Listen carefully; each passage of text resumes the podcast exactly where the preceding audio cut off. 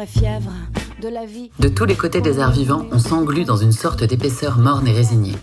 Dans les médias, la culture passe d'un langage usé auquel plus personne ne croit à une sorte de langue hypertrophiée et vide de sens. Le Covid a précipité les arts du vivant dans une crise que même la pierre droite néolibérale n'aurait osé rêver. Pourtant, de la pensée, de l'audace, de l'originalité, du courage, il y en a. On n'est pas encore mort, et si le bateau coule, il y en a qu'on ne trouvera pas dans leur lit. On attend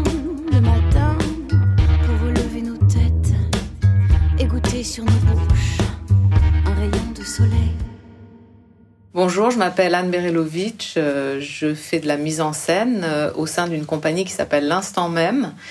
Et depuis maintenant euh, 6-7 ans, je travaille au sein d'un laboratoire européen qui s'appelle Instant Mix sur toutes les façons de faire euh, des spectacles en deux langues et plus et toutes les dramaturgies du multilinguisme et les nombreuses formes théâtrales innovantes que cela peut produire. Et ça peut être extrêmement pertinent pour éclairer la société dans laquelle on vit. Et c'est pour ça que je suis vraiment contente que tu aies accepté cette invitation. Parce que le niveau européen, le niveau international, qui sont euh, tes espaces de travail euh, et ton expertise, ils ont pris quand même une place dans cette crise Covid qui était complètement inédite dans la vie artistique euh, du monde d'avant. Moi, il y a une chose qui me soucie un peu de ce point de vue-là, c'est l'abondance des appels à projets et des fondations diverses qui font des appels pour des créations en ligne. Ça, c'est vraiment quelque chose qui est très perceptible à l'échelle internationale. Peut-être moins en France, mais euh, sur, euh, sur les sites d'appels à projets euh, artistiques internationaux, il n'y a que ça. L'Angleterre s'est énormément réinventée de ce point de vue-là, donc forcément avec aussi des choses intéressantes. Mon petit souci, c'est qu'en ce moment, je trouve que c'est compliqué de faire entendre, en tout cas à certains interlocuteurs, l'aspect irremplaçable de l'expérience physique du théâtre.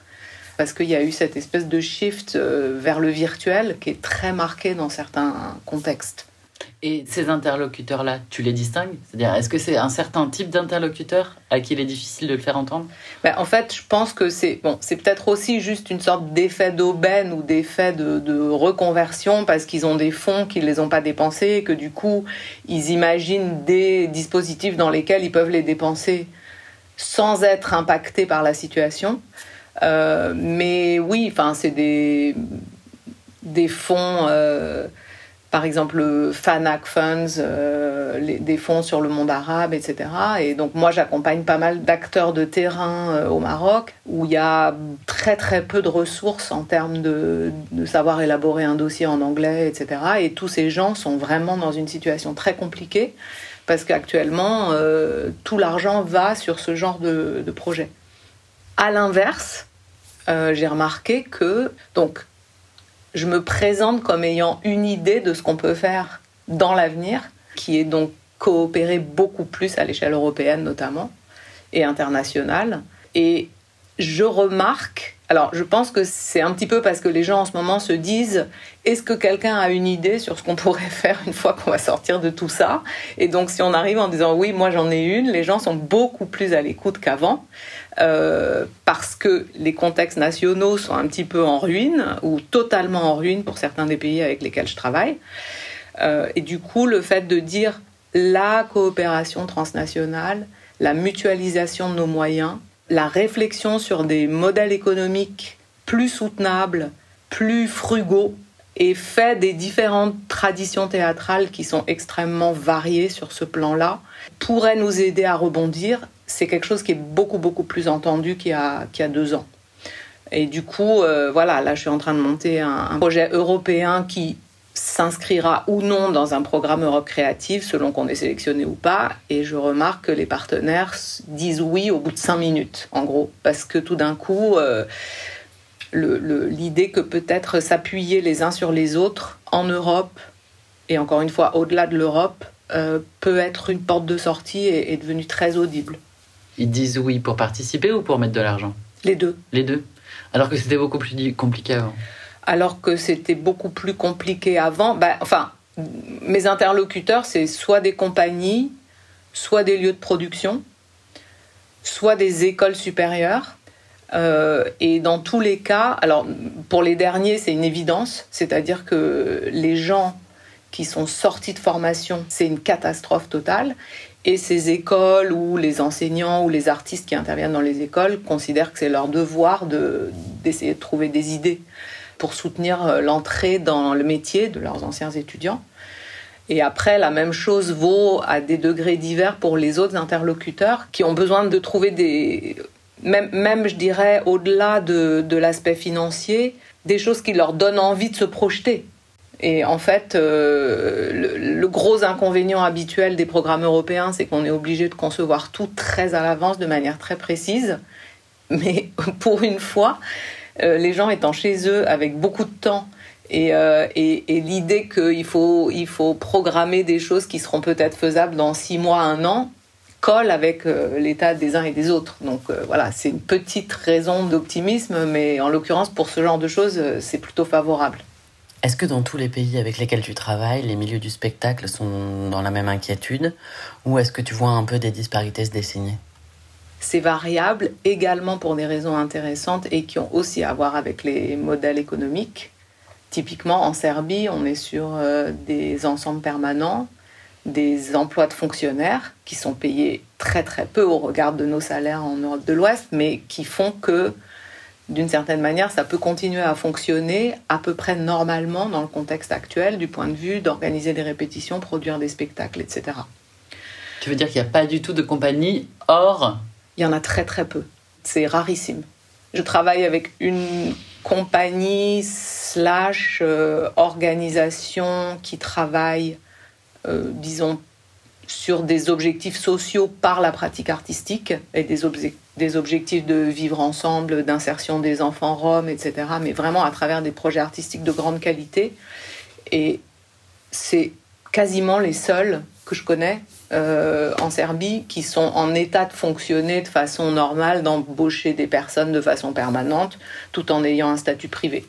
J'en connais une autre, à Belgrade aussi, euh, mais qui, elle, est euh, en ligne directe sur le ministère. Donc, euh, je dirais que sa réussite économique et son, voilà, sa, capacité d'action est quand même un peu moins autoproduite. Voilà. Donc, c'est rarissime, ouais.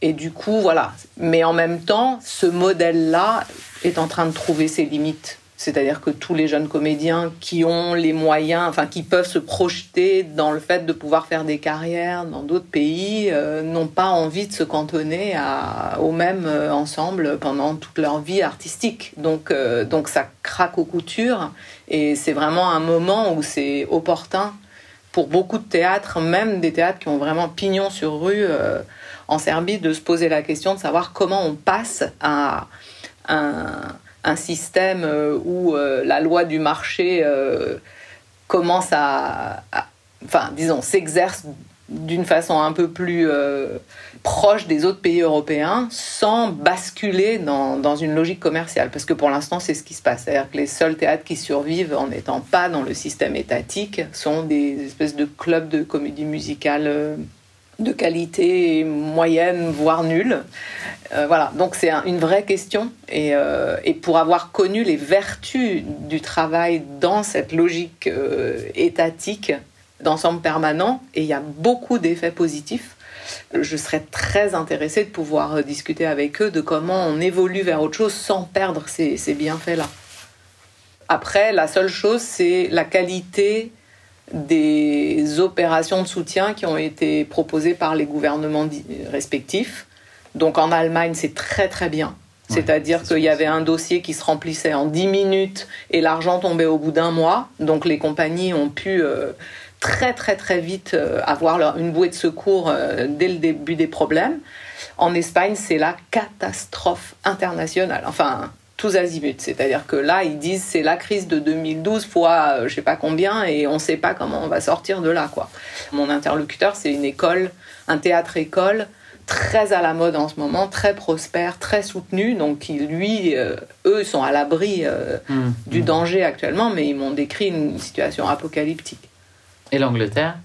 L'Angleterre, euh, bah, comme toujours, c'est un peu binaire entre une masse de gens qui sont alors retournés faire tout à fait autre chose parce qu'il n'y a aucune mesure de soutien et euh, le, côté pragmatique et euh, on se réinvente euh, en cinq secondes de, certaines organisations, notamment sur le fait d'avoir vu fleurir toutes ces productions en ligne. Tout le monde a trouvé des solutions pour créer en ligne le festival Voilà, qui est le festival anciennement franco-anglais devenu européen de Londres, s'est fait entièrement en ligne cette année. Et voilà, j'ai contribué à certaines productions en traduisant des textes, donc c'était ce que c'était, mais, mais ils ont beaucoup plus rebondi sur ces.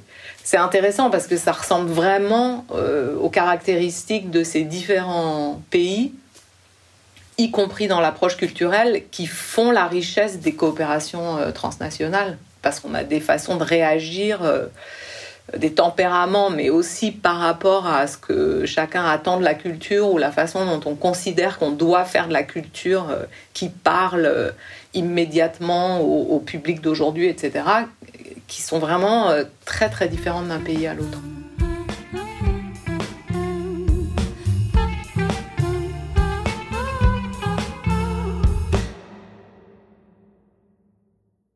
Oh, what a rogue and peasant slave am I! Is it not monstrous that this player here, but in a fiction, in a dream of passion, could force his soul so to his own conceit that from her working all the visage waned, tears in his eyes, distraction in his aspect, a broken voice, and his whole function suiting with forms to his conceit, and all for nothing, for Hecuba. What's Hecuba to him, or he to Hecuba, that he should weep for her? What would he do? Had he the motive and the cue for passion that I have? He would drown the stage with tears, and cleave the general ear with horrid speech, make mad the guilty and appall the free, confound the ignorant, and amaze indeed the very faculties of eyes and ears. Yet I, a dull and muddy mettled rascal, peak like Johnny Dreams, unpregnant of my cause, and can say nothing. No, not for a king upon whose property and most dear life a damned defeat was made. Am I a coward? Who calls me villain, breaks my pate across, plucks off my beard and blows it in my face, tweaks me by the nose, gives me the lie in the throat as deep as to the lungs? Who does me this?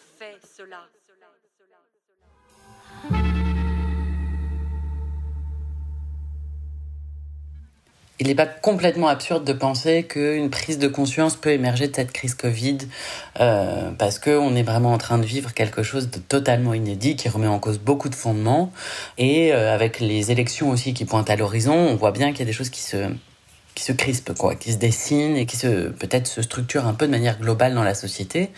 Clairement, un espace va s'ouvrir à nous à un moment donné qui va être celui de la reconstruction et euh, il est sans doute indispensable de réfléchir et de penser le rôle des artistes dans tout ça En fait, ce que tu dis, ça m'inspire deux choses. Je repensais au moment où j'ai convaincu le Conservatoire national de Paris de déposer un projet européen ambitieux, c'est-à-dire qui se donne vraiment la perspective d'une intégration européenne des écoles et d'une ouverture au champ imaginaire, culturel et linguistique européen des étudiants de théâtre euh, des, des différents pays concernés. Et en fait, finalement, une des choses qui me semblait les plus essentielles, même si elle n'était pas mise en avant tellement que ça dans le dossier, c'est donner à ces jeunes gens, au moment où ils vont commencer à travailler professionnellement comme artistes, un espace dans lequel ils puissent faire une pause, être exposés à d'autres manières de faire, à d'autres façons d'envisager l'inscription du théâtre dans la vie d'une société, dans, les pratiques d'une société, et se demander à quel endroit de tout ça est-ce que j'ai envie d'être et quelle pourrait être ma contribution, qu'est-ce que j'ai envie de faire dans ce paysage, voire d'amener qu'il n'y ait pas. Par opposition à comment je vais faire pour faire partie des 10 ou 15 personnes qui vont sortir du lot pour pouvoir euh, fonctionner dans le système tel qu'il est. Et il y a une telle pression, c'est tellement compliqué d'envisager euh, rien simplement de survivre dans un métier comme celui-là, que l'espace de se dire quel artiste je veux être et qu'est-ce que va faire cet artiste-là dans le monde dans lequel je vis modestement. C'est pas forcément vouloir révolutionner le théâtre, mais juste se demander qu'est-ce que je veux produire et pourquoi, euh, et prendre le temps de le sentir, me semble manquer cruellement. C'est-à-dire que euh, j'ai, il y a encore pas si longtemps, quelqu'un m'a dit j'ai jamais voulu euh, me retrouver à la tête d'un lieu parce que je voulais pas faire des spectacles parce qu'il faut que j'en fasse et donc j'ai pas le temps de me demander euh, à quelle nécessité ça correspond, etc.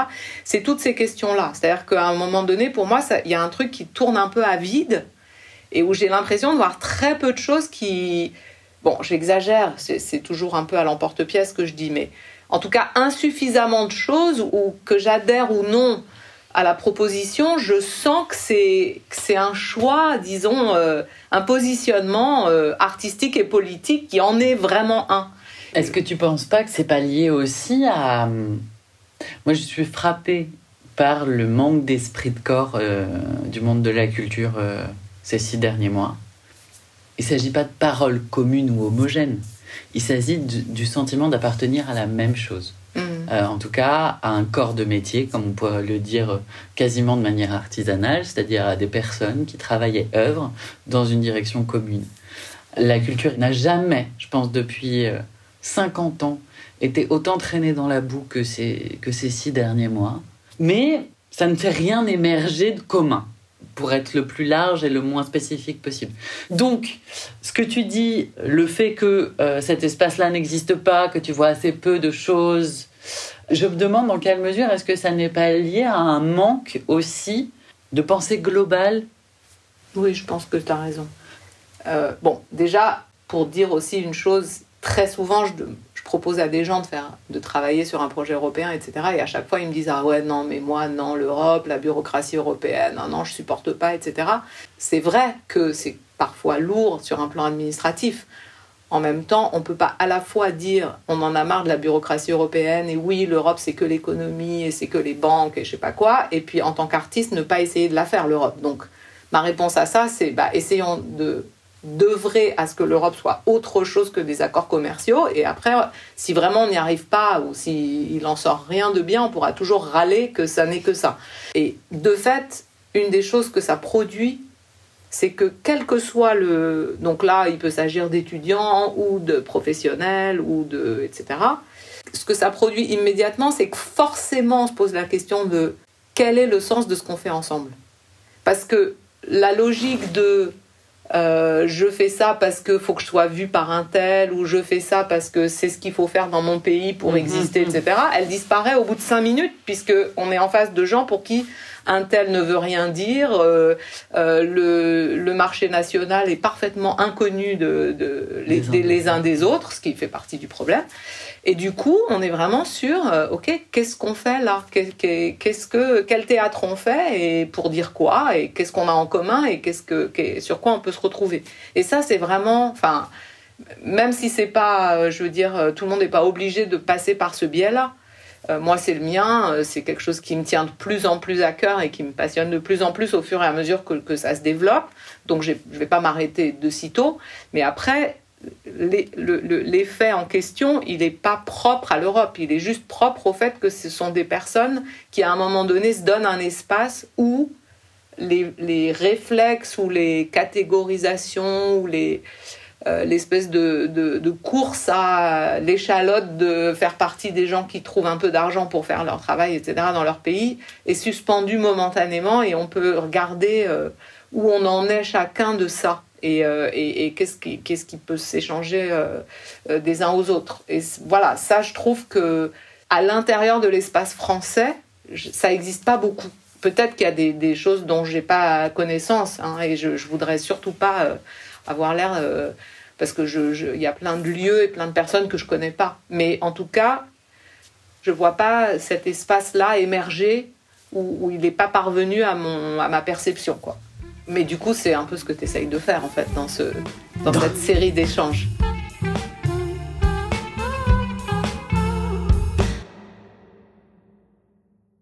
Je me suis demandé ce que le mot culture signifiait véritablement pour moi à la lumière des différentes expériences que j'ai vécues et petit à petit, il m'est devenu clair que ce terme amorphe recouvre en fait trois larges cultures.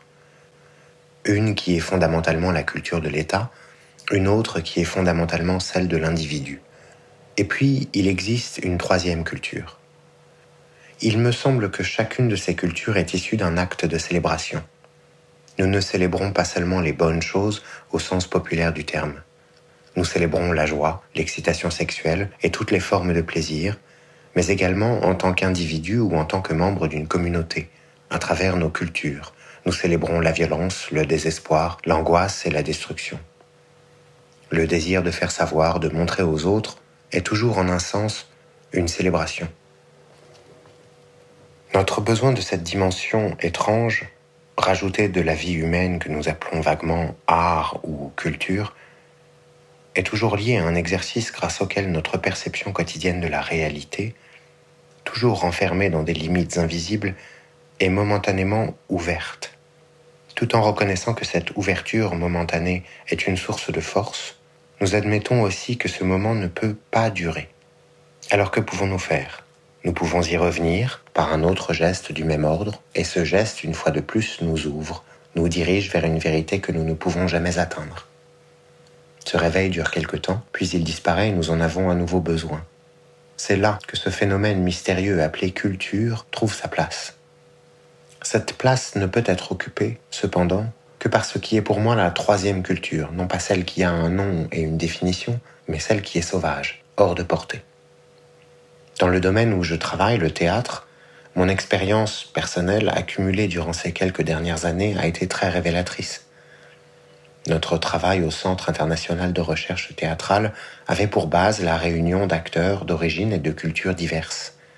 Il fallait les aider à travailler ensemble pour produire des événements théâtraux destinés à d'autres.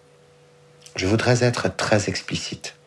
Dans le cas du théâtre, cela signifiait une ligne pratique de travail suivant une orientation claire.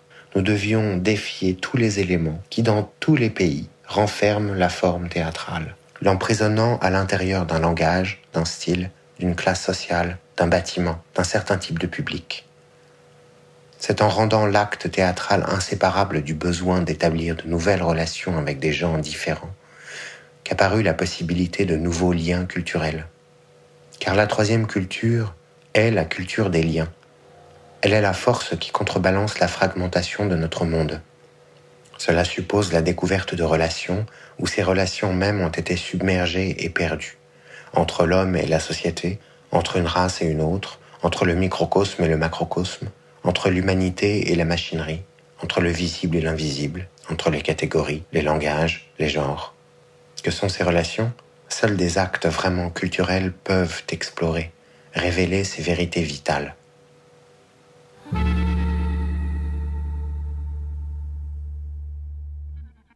pour moi, la question que je me posais déjà avant euh, la fermeture des théâtres et que je me pose encore plus, c'est quid des gens qui vont pas au théâtre? Euh, parce que du coup, euh, et je me la pose pas dans le sens où je me dis ils vont y venir encore moins. C'est pas la question.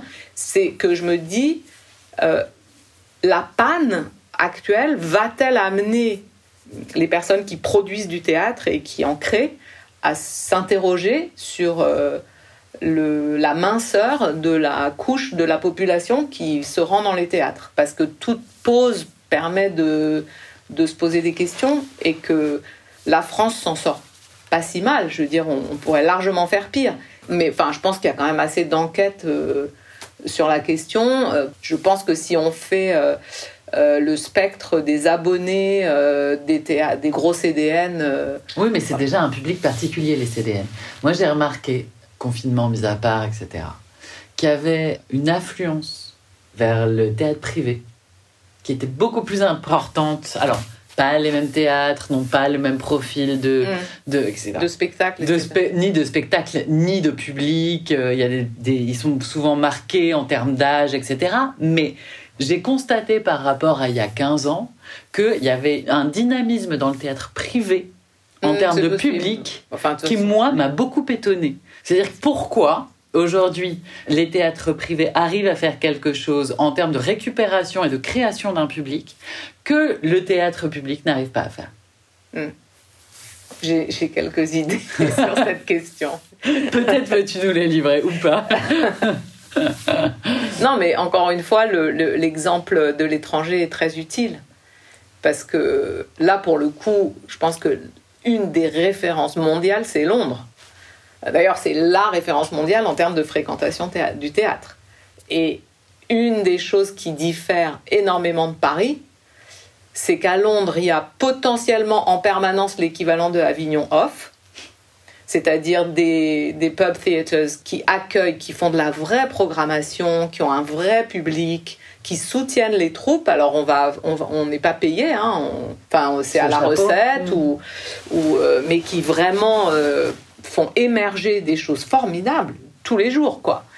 Euh, donc du coup, il y a un espace de possibilité de se montrer qui est beaucoup plus ouvert. Je pense qu'il y a beaucoup de gens qui ont fait cette expérience quand même au, théâtre à Londres. On s'ennuie pas, mais pas parce que pas parce que c'est waf waf, c'est parce que c'est c'est vraiment du théâtre quoi, qui, qui qui saigne, enfin, qui transpire euh, du vrai théâtre, quoi. Donc, euh, et l'autre, euh, à l'autre extrémité du spectre, donc je reviens à la Serbie, quand j'ai donc monté le bourgeois gentilhomme, je suis arrivée au théâtre le soir de la première, et les gens qui étaient là, je sais pas comment, de toute façon, il n'y a pas de bourgeoisie en Serbie. Hmm.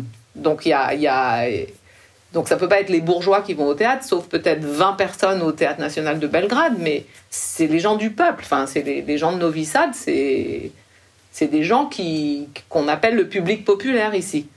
Et tout le monde va au théâtre. Du point de vue de la fréquentation et du coup de nombre de notamment d'enfants et d'adolescents et de voilà qui sont exposés à des tas de propositions parce que pour le coup sur le plan des propositions dramaturgiques j'ai vu des choses excellentes c'est enthousiasmant d'une certaine façon.